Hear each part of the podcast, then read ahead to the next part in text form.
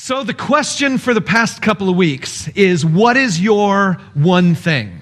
What is the one thing you would want your life to be known for? The one thing above all other things that you want people to know about you? I said at the very beginning, I wanted my one thing to be Jesus's one thing. I want my one thing to be the same thing that Jesus would say is his one thing. And so we've looked at this verse every single week. Let's look at it one more time. It's from the book of Mark, chapter twelve. It says, one of the teachers of the law came and heard them debating. Jesus and the other guys were debating. Noting that Jesus had given a good answer, he asked him, of all the commandments, which is the most important? The most important one, answered Jesus, is this: Hear, O Israel, the Lord our God, the Lord is one. And then he keeps going. He says, love the Lord your God with all your heart and with all your soul and with all your mind and with all your strength. The second is this: love your neighbor as yourself. There is no commandment greater than these. And I've been emphasizing for the past few weeks that it's one commandment in three separate parts. Who is God? We need to love God. We need to love our neighbor as ourselves. It's like three different things. It's two different things. It's, it's just one thing. And so today we come to the end of the first one that Jesus calls the greatest commandment.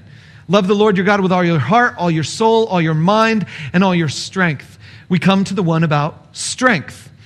Now, this is interesting. I think the conversation about strength is really kind of fascinating. But before I jump into that, I want to step backwards to last week just a little bit.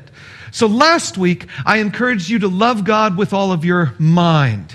And I went through a couple different things to try to illustrate to you that loving God with our mind means to discipline our minds to learn the things we need to learn, to understand the things we need to understand. understand and to think through the things of this world in a way that's appropriate. And the problem is that too often, as I said last week, Christians get into this idea that there is the world's knowledge and there is Christian knowledge, and we should ignore the world and everything it has to say and just pay attention to Christian stuff. And so last week I was trying to illustrate how flawed that reasoning is. And one of the ways I illustrated how flawed that reasoning is is by sharing that there are some Christian thoughts that are just simply false. They're just simply wrong. They're just simply outside of God's will altogether. They're, uh, last week I called them myths. And there are other things that Christians believe, and if you lock yourself away from the world out here, then you might just only believe these things and find yourself in all kinds of trouble. And I mentioned a couple things in particular that are kind of some myths that people believe from the Old Testament. And I had a, a fellow reach out to me through Facebook this last week asking me a question about that. And he was like, I am having my mind blown, he said, because you just challenged something that I have always thought was true. And now I'm thinking it's not true. And so I'm wondering, what else is not true? What else is there that I should doubt? And I gave him a pretty quick answer that I wanted to share with you today. The long, detailed answer I spent last week writing up in a series of blog posts on my personal blog site. That's jeff mikels dot org. I put, I put a lot of energy into writing these rather long articles to try to deal with all that stuff in depth. But today I'm going to give you the short answer. And the short answer goes like this. If the foundation of your belief, if the foundation of your faith is on anything other than the resurrection of Jesus, then your foundation is on sinking or shifting sand. Because there are all kinds of things that we can learn in Scripture and all kinds of things that the world around us is going to help us learn about the things that we know and all of that stuff. But there's one thing that is firm, solid, and absolutely bedrock. That is the resurrection of Jesus. If you say Jesus rose from the dead, then everything else falls into place. Because if there's a guy who predicts his own death and resurrection and then pulls it off, that's the guy you pay attention to. Muhammad is still in the grave, as is every other leader who has ever lived in all of history. Either they are alive now or they are still in their grave. Jesus, on the other hand, is unique. He's the one who walked out. And so you start with that. You start with the resurrection. You start with the understanding. Then if the resurrection is real, then that means Jesus was telling us something real. And now we pay attention to what Jesus says. And then we pay attention to what his first followers had to say about Jesus and what he said. And then we look at the Old Testament context for how that informs us in our understanding of what Jesus' followers say about what Jesus taught and all of that. So the Old Testament gives context. It doesn't give foundation. And just a quick comment about that. There are a lot of people who will say to you something like this. Everything in the Bible has to be accepted by you as literal truth. And if you don't accept it as literal truth, then you have undermined the authority of the Bible, and therefore you no longer can call yourself a Christian. And I want to tell you it's entirely backwards. Christians don't start with the authority of the Bible that then leads us to the resurrection of Jesus. Christians start with the resurrection of Jesus that leads us to understand the authority of God's word. Because if Jesus didn't rise from the dead, then nothing Jesus said made sense, and all of the stuff in the Old Testament also therefore doesn't make sense. And so, as Paul would say, you can throw out the entire Bible if the resurrection didn't happen. But if the resurrection happened, then everything else feeds into that. And so, all that to say, we build our foundation on Jesus and him alone. And then everything else gets layered on top of his shoulders because he can take it. And if you later on learn that something way up here is different from what you thought it was, that's a thing that you're okay letting fall off because the foundation is Jesus.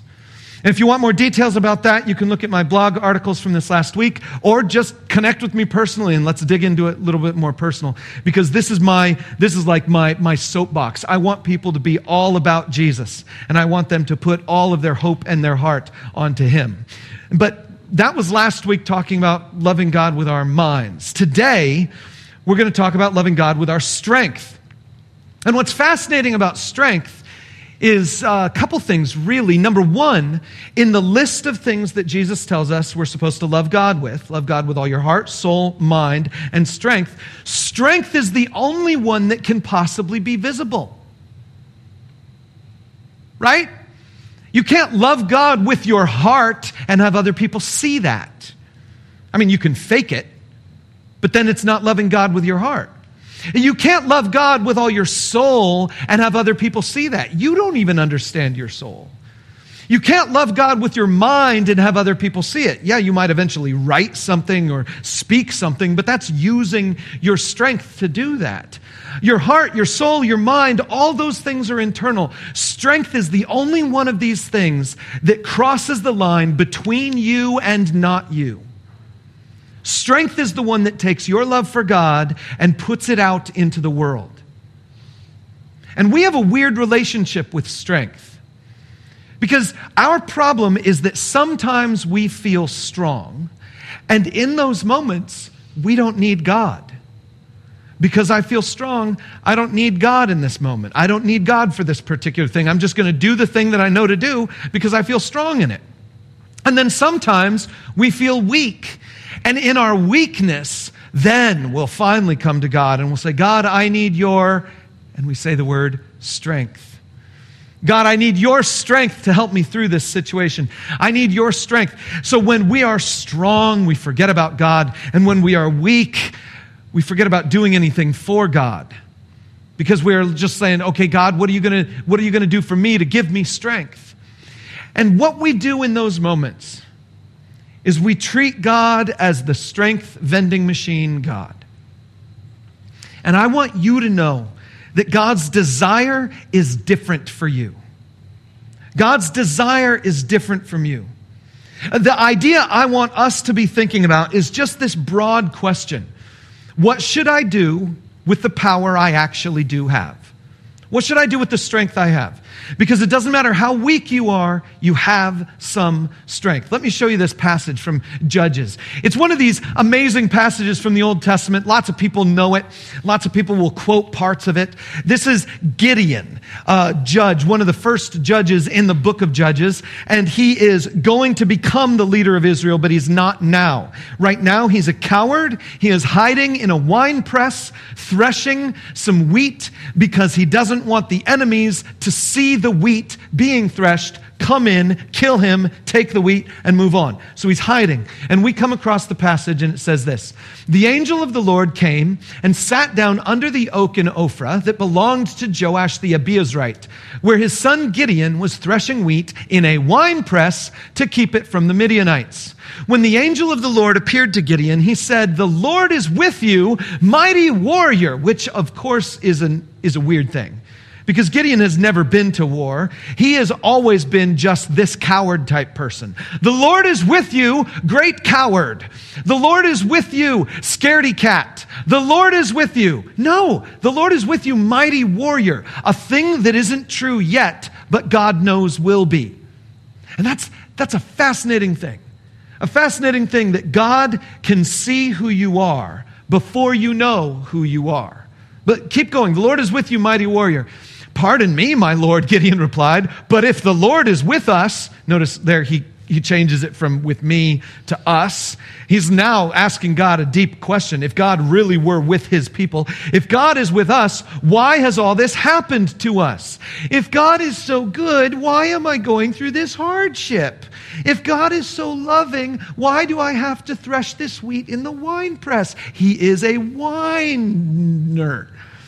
And he says, where are all his wonders that our ancestors told us about when they said, "Did not the Lord bring us up out of Egypt? But now the Lord has abandoned us and given us into the hand of Midian." Oh, oh. Keep going. It says this: "The Lord turned to him and said, 'Go in the strength you have, mighty whiner, and save Israel out of Midian's hands. Am I not sending you?' 'Pardon me, my Lord. Sorry,' Gideon replied, 'but how can I save Israel? My clan is the weakest in Manasseh, and I am the least in my family.'" Before you go on, he thinks about his weakness, right? But what does God think? God thinks about two things. One, his potential. And two, that no matter how weak he is, there is some strength there. God doesn't say, "Go in all your mightiness." He says, "Go in the strength that you have." Start with what you got and just move in the direction I'm leading you. I'm sending you somewhere. Go in the strength you have. And now he whines. He says, but, but I'm weak. I'm too weak. And God says this. This is how it ends. "The Lord answered, 'I will be with you, and you will strike down all the Midianites, leaving none alive.'" And it's that key line. God says, "I will be with you." The thing that changes Gideon from whiner to warrior is that God is with him and sees something in him. And God knows that the strength he's got is just a little seed that needs to be cultivated and nourished and expanded to become mighty warrior. One of the weirdest things about the human body is that you have the exact same fundamental makeup as Arnold Schwarzenegger, Lou Ferrigno, The Rock, any one of these giant beefy dudes. You have the same makeup in you as Eliud Kipchoge, the guy who recently ran a marathon in under two hours, setting the absolute world record that no one ever thought would ever happen. You have the same relative makeup in you. The difference between any of those guys and you, aside from some extreme genetics in one respect, but the main difference between any of those guys and you is that they have cultivated the strength that they have. And you and I, maybe we haven't. I am utterly fascinated by the fact that this muscle right here could be, could be as large as the Rock's muscle right here. And the only difference when it comes to these muscles is that one of us has worked them more. One of us has done the work, and the other one of us has not. I'm not mighty warrior because I'm weak. I'm not mighty warrior because I haven't done the work.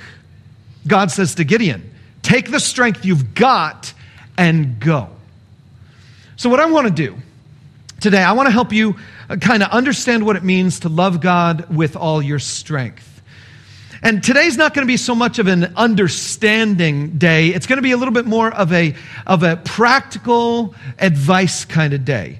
I'm going to give you three general recommendations for how I think you can love God with your strength and the kinds of things that need to be present in your life for you to think about as you're loving God with all of your strength. And the first one of those is this kind of idea that shows up in Christian circles a lot, is to glorify God. I think what you need to do is you need to glorify God. The idea is I want to love God with all of my strength, and so I'm going to glorify God. Well, what does that mean? Christians use that phrase all the time. I remember I've been in church after church where their mission statement is, we exist to glorify God by making disciples across the street and around the world, or something like that. And it was really hip for the longest time for them to add the line, glorify God, into all of these different things. And I want to start with this idea that even though I just said glorify God, you need to know what that means before we go any deeper. First of all, glory refers to the thing that makes someone better than someone else. That's what glory is. The Old Testament word glory literally just meant heavy. It meant weighty. And it was used in a lot of different metaphorical contexts to refer to the person who had the most weight, the most significance, the most going on. And so in some cases, a really fat guy could be glorious because he was very weighty. Um, but usually in that society, the only people who were fat were the people who were rich, the people who had enough money that they had extra food that then they could consume without needing to work it off. And so fat people were usually rich people, which then made them glorious in another sense. And God has used this word heavy, weighty to refer to himself. And you need to know that basically it's just this general word that means better than anyone else. So God has more wealth, more power, more intellect, more insight, more wisdom than anyone else. He is glorious. He is more than anyone else. And if that's the case, then there's nothing you've got that he needs. The most fundamental thing to understand about God's glory is that he's got it all. He already is glorious. And when I tell you you need to glorify God, I am not saying that you need to increase his glory. He's got it to the max. He's already infinitely glorious. There's nothing you can do that makes him more glorious. There is something, though, that we can do. We can help someone else realize it. We can help someone else know it. We can help someone else get it and understand it. And so when I say glorify God, I mean two things. And the first thing that I mean by that is that I want you to understand, for me to glorify God is to display his glory. There's going to be something about me, something that's true in my life, where I'm going to demonstrate, I'm going to display the glory of God. The people around me can't see the glory of God. I can't even see the glory of God, but I know about it, and so I can display it to other people, and then they can know about it too. Let me show you a couple verses. This one, the first one comes from Matthew quoting Jesus, and the second one will come from Peter quoting Jesus, kind of. He doesn't actually put it in quotation marks. Matthew does, but this is what it says in Matthew chapter five. It says this, "In the same way, let your light shine before others, that they may see your good deeds and glorify your Father in heaven." Interesting phrase there, right? Now, these other people in the world, they don't know that God is infinitely glorious. They don't know that. And so they might act in a way that's like, oh no, I want to I want to I want to tell God he's great. I want to tell God he's awesome. I want to tell God he's wonderful. And what prompts these other people to say to God that he's wonderful? They saw something in you. Jesus says, let your light shine before others so that they will glorify God. It's weird. So often we think that we are the Christians, we need to glorify God, and yet Jesus gives us instructions for how we should get other people to glorify God. People don't even know God. They're just out there in the world. And there's something that you and I can do that makes them say, huh, that God they're always talking about kind of sounds cool. That's glorifying God even though you don't know him. But look at what Peter says. Peter says something almost exactly the same thing in chapter two. He says, live such good lives among the pagans that though they accuse you of doing wrong, they may see your good deeds and glorify God on the day he visits us. Peter adds one extra little line there, on the day he visits us. And I think this is fascinating. I, I get the idea that what Peter is saying is that one of these days, God's showing up. One of these days, Jesus is returning, and the judgment of God is going to fall on this earth. And when the judgment of God falls on this earth, the people in your life are either going to be freaked out because they're getting judged, or they're going to be overjoyed because they have encountered the glory of God face to face. And you, what you do today and what I do today can put a person in a position where on that final day of judgment, they're in the place of glory to God and not in the place of fear of God. And what is the thing that you and I can do today to help put them in that place at the end of time, glorifying God? What is it? Is it sharing our faith with them? Is it witnessing to them? Is it telling them that they're going to hell unless they accept Jesus into their heart? Or is it what Peter said, live such good lives among the pagans that they may see your good deeds and glorify God on the day he visits us? Weird, I know. But both Jesus and Peter, both Matthew and Peter, quoting the teaching of Jesus, are telling us that your primary job to bring glory to God, who already is glorious, but your primary job to bring glory to God is to get others to bring glory to God by just doing good stuff. And then the people around you see the good stuff and they're like, whoa, whoa, something different is better about them. Uh, they're different people and they're better people, and it must be something outside of this earth that makes them better. I want to ask you to ask yourself a question with regard to any activity you do. The question goes like this: will the world around me see this action as something glorious? Will the world around me see this action as something glorious? Because our actions represent the glory of God. Will the world see this action as something glorious? Um, we actually have a couple things in Scripture where we are taught what to do, what actions might be glorious. I picked up kind of a random one from Jesus' Sermon on the Mount, also Matthew chapter five. We looked at it already. Let's look at a couple more verses there. Matthew chapter five thirty-three says this: again, you've heard that it was said to the people long ago, do not break your oath, but fulfill to the Lord the vows you have made. Now, hold on a second here. The idea was that sometimes you can break a promise, but never break a promise to God. And Jesus says, you've heard people say this before. Yeah, don't break your oath, but really don't break an oath to God. And Jesus says, no, I'm going to tell you something different.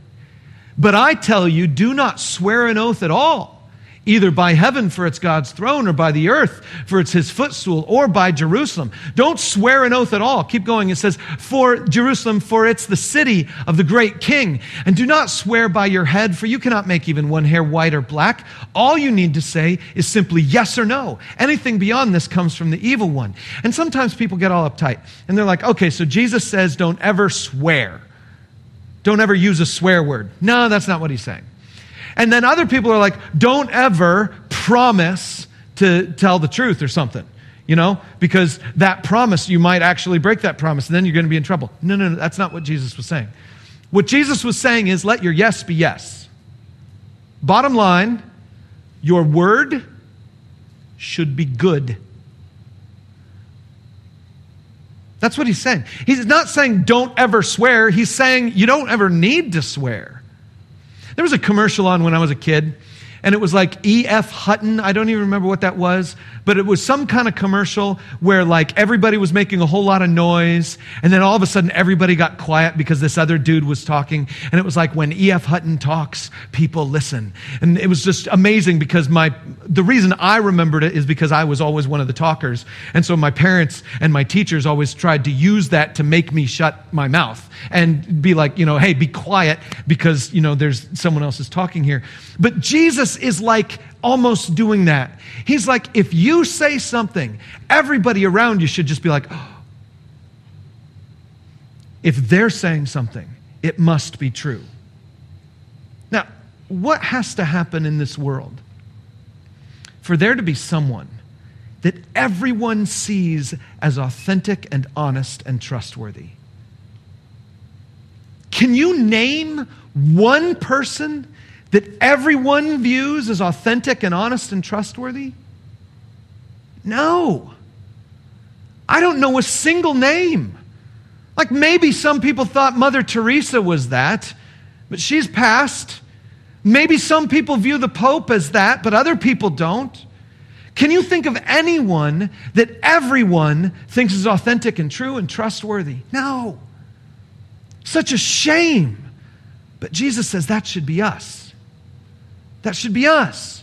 We're the people who should be authentic and true and trustworthy. And when you say yes, everyone knows you mean yes. And when you say no, everyone knows that you mean no. And it's not just that you mean it now, it's that you always mean it, that your word is gold. But if you read just another verse farther from where we just were in Matthew chapter five, verse forty-one says this: if anyone forces you to go one mile, go with them two miles. Give to the one who asks you, and do not turn away from the one who wants to borrow from you. Imagine the generosity of that person who says, it doesn't matter what you ask from me, I'm going to go beyond. I'm going to give you even more. Let me, let me put it to you this way. I asked you earlier to ask yourself the question, will this action be perceived by the world as glorious? And now I want to give you an idea. Just imagine what the world would think if you were one hundred percent honest at every moment and you were generous in those moments. Imagine that combination. Just these two things. There are so many other things I could mention, but just imagine these two things, that there's a person on this planet who is one hundred percent honest and generous. What would the world think of that person? Would they think that that person was special? Would they think that person was somehow different from the rest of us? Would they think that that person was somehow in some way representing something glorious? And then if they found out that that person was a believer in Jesus Christ, what do you think they would think about Jesus if you said, the entire reason I am the person I am is because of what Jesus told me to do, and I'm just living that way? What would the world look like if we were honest and generous? Just those two characteristics all by themselves might transform the world. I want to love God with my strength, and so I want to glorify God by living in a glorious way in this world around me. But let's keep going, because that when you read the minor prophets, they push us in ways. I'm going to come back to that in a little bit. They push us in some ways, but it's not good enough to just simply say, I'm going to display the glory of God. There has to be something else that's true about me on the inside. Let me give it to you this way. Write this down. It says, for me to glorify God is for me to live toward his glory. I don't have another word for this. Toward is the best word that I could come up with. But it basically goes like this. I want to glorify God, and he already is glorious, so I can't add to his glory, but what I can do is I can step my way closer to his glory. I can move in the direction of his glory. Let me show you a couple verses for this. From First Corinthians chapter ten, it says this: so whether you eat or drink or whatever you do, do it all for the glory of God. Whatever you do, your strength, whatever it is, do for the glory of God. Keep going. Paul also says this in Colossians chapter three, verses seventeen and also twenty-three. He says, whatever you do, whether in word or deed, do it all in the name of the Lord Jesus, giving thanks to God the Father through him. And whatever you do, work at it with all your heart, as working for the Lord, not for human masters. You see, this idea is that I'm going to use what strength I have to move myself in the direction of God's glory by just putting my whole heart into it, putting my whole effort into it, giving it everything I've got. Because when I give it everything I've got, I have the mindset that I'm not doing it for me. I'm not doing it for my boss. I'm not doing it for the people around me. Yeah, there are going to be moments when I'm doing what I'm doing because I want the world around me to see it and glorify God. But there are other moments when I'm doing what I'm doing just because it's what God would have me do. Whatever you do, do it for the glory of God, for your own moving in His direction. Do it for the glory of God. So I want to ask you to make kind of a personal commitment. You ask yourself the question, does this decision move me in the direction of God's glory? And then you make this personal commitment. You say, with all my strength, I will work for God's glory. Jesus says, love the Lord with all your strength. Okay, so here we go. With all my strength, I'm going to work for God's glory. Now, there are two other things that I want to give you here. And the next one does come from the um, minor prophets, because it's one thing for us to speak in abstract terms. I'm going to work really hard to bring God glory. But the problem with that way of thinking is that you and I get to determine what that is, right? I asked you to ask yourself questions. So who's giving you the answers? You. Right? I asked you to ask yourself some questions. Will this bring glory to God? Will this bring me closer to God? All those kinds of questions. But you're the one who's answering it. And sometimes someone else needs to just tell you what to do. And that's where the minor prophets show up. They're like, okay, it's fine. You've tried to answer these questions for yourself. Now I'm just going to give you the answers you need. Take a look at this. It's Micah chapter six, verse eight. It says, He has shown you, O mortal, what is good? And what does the Lord require of you? To act justly and to love mercy and to walk humbly with your God. The idea here is that there are some things that God wants you and me to do that we're never going to get to by answering our own questions. If I answer my own questions, I'm going to stay largely within my own comfort zone. But God tells me what I need to do is I need to do justice and love mercy. I want to challenge you with a thought that, you know, I don't even know how well it's going to go over, but I just want to challenge you with a historical fact from the last week, okay? Something to think about. This last week, President Biden issued a pardon for all people who had been convicted of federal marijuana possession. They'd been convicted of marijuana possession under federal law. If someone had been convicted, convicted under state law, this pardon doesn't apply to them because the president doesn't have pardon power over states and state imprisonments and state laws and stuff. But if anyone had been convicted of marijuana possession under federal law, this last week they got pardoned. Now, there's only like twenty or so people who got pardoned from that. But when you hear that story, I don't want you to react to me right now. What I want you to do is just react in your own heart and ask yourself if you liked that idea, or if you like that idea, that our president would issue a pardon for people who were convicted of marijuana possession. Now listen, Christians have a long history of being all uptight about the the things that other people put in their bodies. It was Christians who largely created prohibition, and then uh, it was Christians who were a lot behind the war on drugs that showed up in the late, you know, later twentieth century. And so Christians today have this real, you know, hatred of doing drugs and stuff. And and so maybe when I talk about President Biden pardoning people for marijuana possession, maybe there's a part of you that's just like, oh, we should never, it's a drug thing, you know, we should, uh, we should, we should punish those people. And maybe there are other people in the room here, and you're just like, you're just a law-abiding person. It doesn't care, you don't care if it's drugs or anything else, it's just a law. If someone breaks a law, they, uh, they should be, mm, put them away. That if they just broke a law, it's their own fault, it's their own issue. Maybe some of you are justice people like that. And so I read the passage from Micah, and it says, to do justly, and you're like, yeah, yes, we need to do justice all over people. And we just need to, we just need to let the justice fall on their heads in so many like strong ways. And you forget that justice means two things. Justice doesn't mean punishment only. Justice also means equity. It means lifting people up when they are oppressed. It means doing the right thing for the people who are in the wrong place.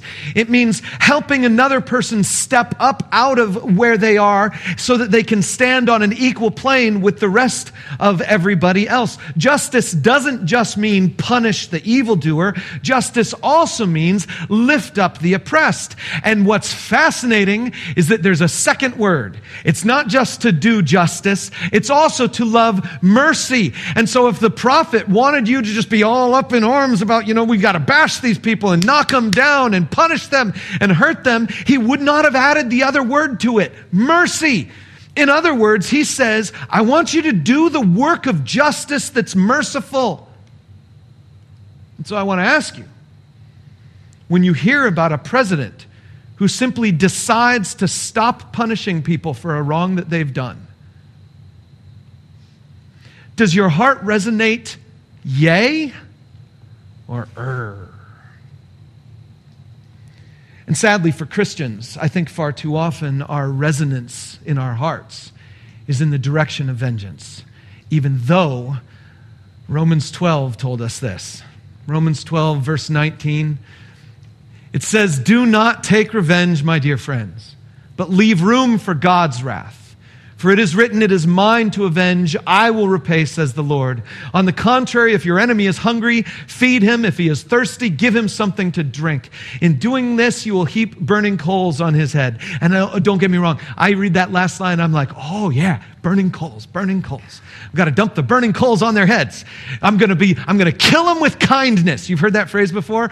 I'm going to be so nice to them that they just feel embarrassed and ashamed, and they're so just, they're so just aware of their own sin because of how nice I've been to them. I'm just going to kill them with kindness, burning coals. And it's like, no, that's not the point. The whole point was let God do the judgment.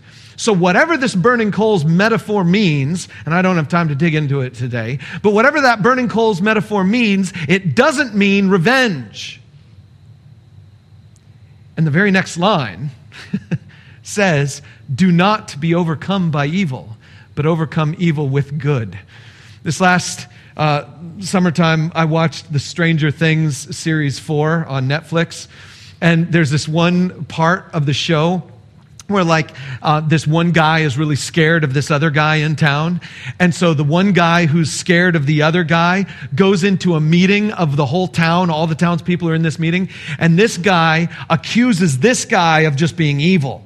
And then he says, and we need to overcome evil with good. And the implication is all y'all people are good and your guns are also good. So let's overcome the evil with all our good. And so then the rest of the show, they chase down this guy and they're going to try to kill this guy because you want to overcome evil with good. And that is it. And they quote this verse. They put this verse on the screen and I'm like, mm. no, no. What would it look like? What would it look like if Christians actually lived in the way of mercy? Oh yeah, we'd worry a lot about that other person's going to take advantage of us. We'd worry a lot. You know, if I'm a person of mercy, you know what might happen? Someone else might take advantage of me. Someone else, I might find myself in danger. You know, worst case scenario, I might get my hands and my feet nailed to a big block of wood and held up in front of a whole bunch of people till I die. I don't ever want that to happen, right? It's a bummer that following Jesus includes crucifixion. It's a joy that following Jesus includes resurrection. So yes, what does it mean to love God with all my strength? Sometimes it means to hold back on the work of judgment and to start stepping into the work of justice and to step into the work of mercy.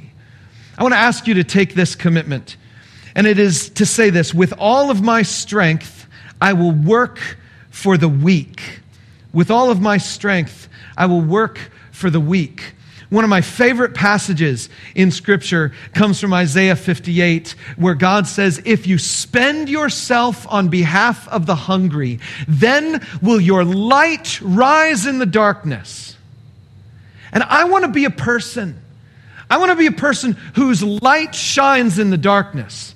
I want to be a person who people around me can see and be like, let's glorify God because of all the light shining through that person's life. And he's given us the recipe that we need to spend ourselves for the hungry. Jesus says this in Matthew twenty-five, one of the scariest passages of all, but also one of the most encouraging passages. In Matthew twenty-five, Jesus says this, the king, talking about himself in the day of judgment, the king will say to those on his right, come, you who are blessed by my Father, take your inheritance. The kingdom prepared prepared for you since the creation of the world. For I was hungry, and you gave me something to eat. I was thirsty, and you gave me something to drink. I was a stranger, and you let me in.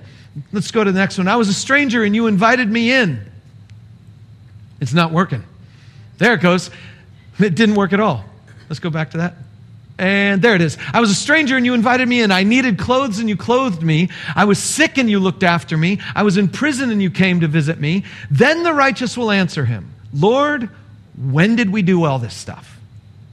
When did we see you hungry and feed you? Let's go to the next one. Or thirsty and give you something to drink. When did we see you a stranger, invite you in, or needing clothes and clothe you?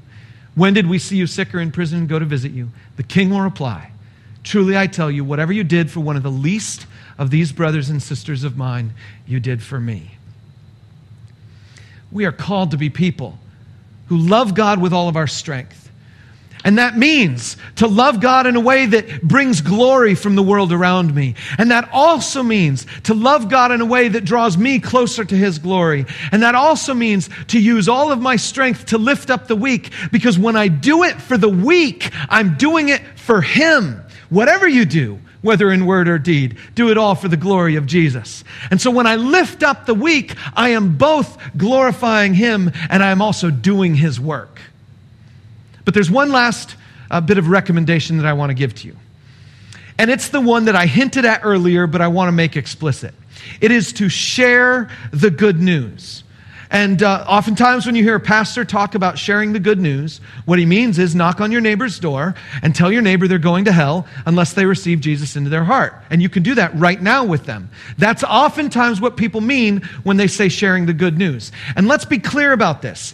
If you do that and you skip the you're going to hell line, but you do everything else, then I will pat you on the back.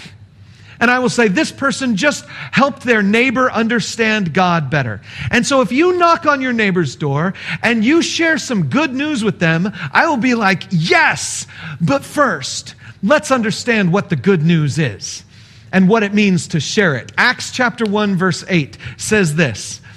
Jesus says, you will receive power. Oh yeah, power. That's what we wanted from the very beginning, right? I want some power. You will receive power when the Holy Spirit comes on you, and you will be my witnesses in Jerusalem and in all Judea and Samaria and to the ends of the earth. Jesus says, you're going to be my witnesses, right? You've heard that before. You understand that idea.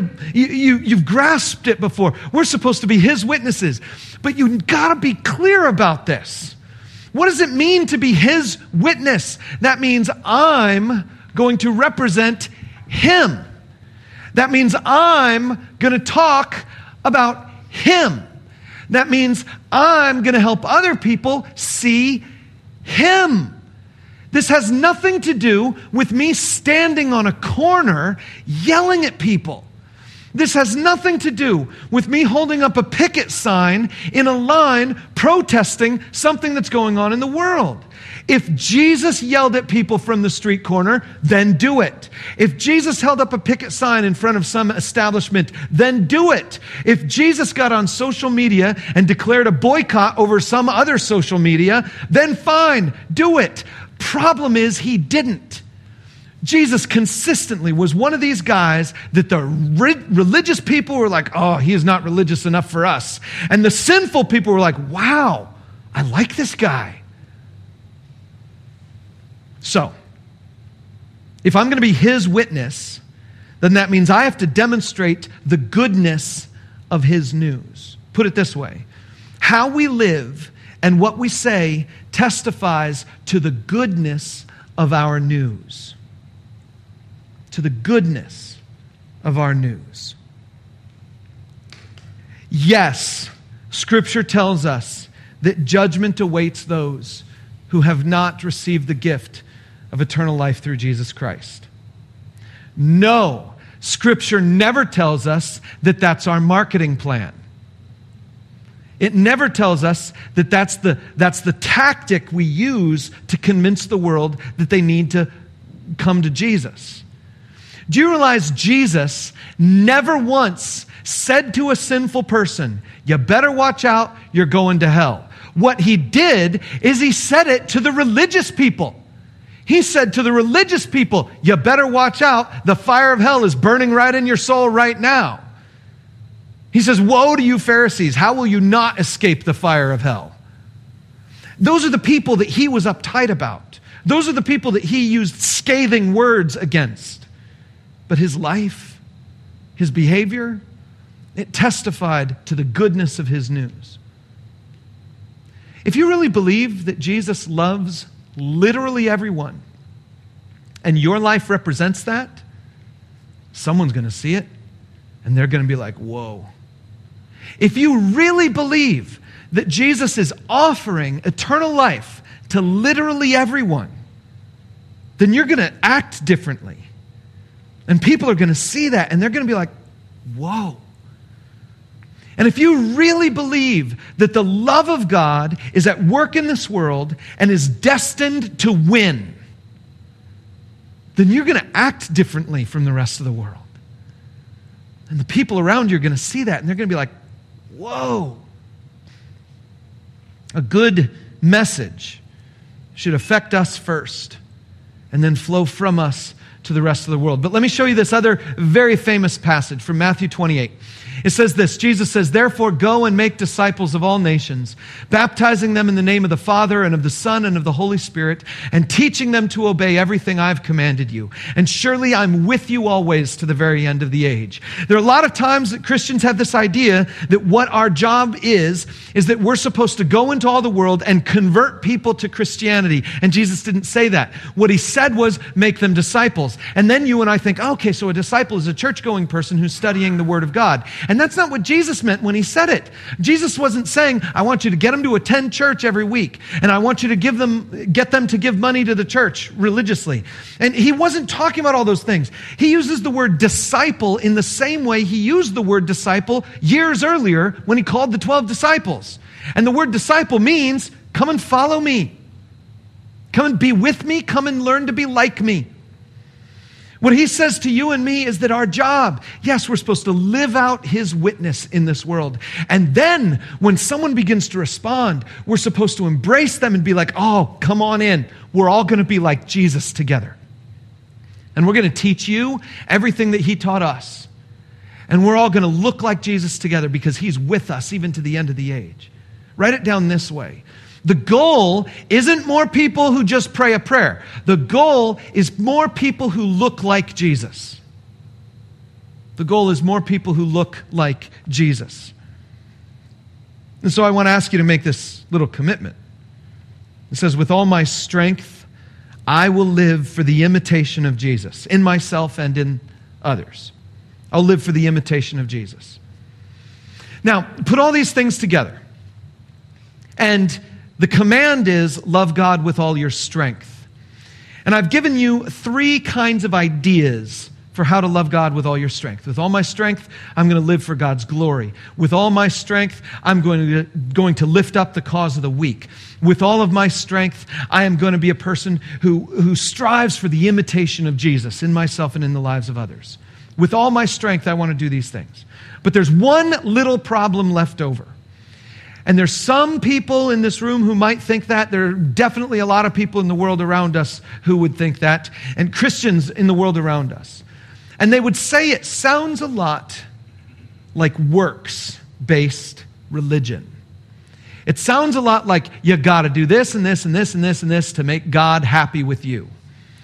And let's just get all the way back to the beginning. Hear, O Israel, the Lord your God, the Lord is one. There's nothing in that line that says, and this is what you do to get him to love you. Nothing in that line that says, and this is how you convince God to love you. It doesn't show up. The Lord just is. He just is. He is, he is. And you can't make him do more or less than who he is. He is all glory. He is all love. He is all knowledge. He is all wisdom. He is who he is. You can't get him to love you anymore. He already loves you enough to die for you. This is not about you getting God to love you. This is about loving him. This isn't a works religion thing. This is just simply love. I want to love God with my heart, my soul, and my mind. I want to love God with my strength. And loving God with my strength means some things are going to show up. So, is this a works-based thing? No. It's love. And I want us to keep that in mind. I want us to keep that in mind. That my calling, my goal is to love God. And this is one way, three ways to love God. Now, I don't know where this settles down with you today. I'm not sure exactly which one of these things resonates with you the most. I'm not sure uh, which one of these ideas is the one you need to work on the most, or if there's something else I didn't talk about at all today. But what I want to do is just remember that one little line at the end where Jesus says, I'm with you always. I'm with you always. It's the same line at the beginning where Gideon was in the wine press and God says, I want you to go in the strength that you have because I'm with you, because I will be with you. The idea that God is with us changes everything. When we leave this place today, we're leaving this building, but we are not leaving God's presence. And when you encounter the difficult people in this world this week, you are encountering difficult people, but you are encountering them with the presence of God in and around you. And in every one of these moments that we have an opportunity to share God with other people, to glorify God, to, to love God, we might be doing that in the presence of other people. And we can. We have all the strength that we need because God is with us. Thanks for listening to this message from Lafayette Community Church. We are all about helping you live the life you were made to live. God made you. God loves you. And his plans for you are perfect. So if you are anywhere near Lafayette, Indiana, join us this weekend at one of our worship gatherings. And wherever you are, check us out online at Lafayette Community Church dot com.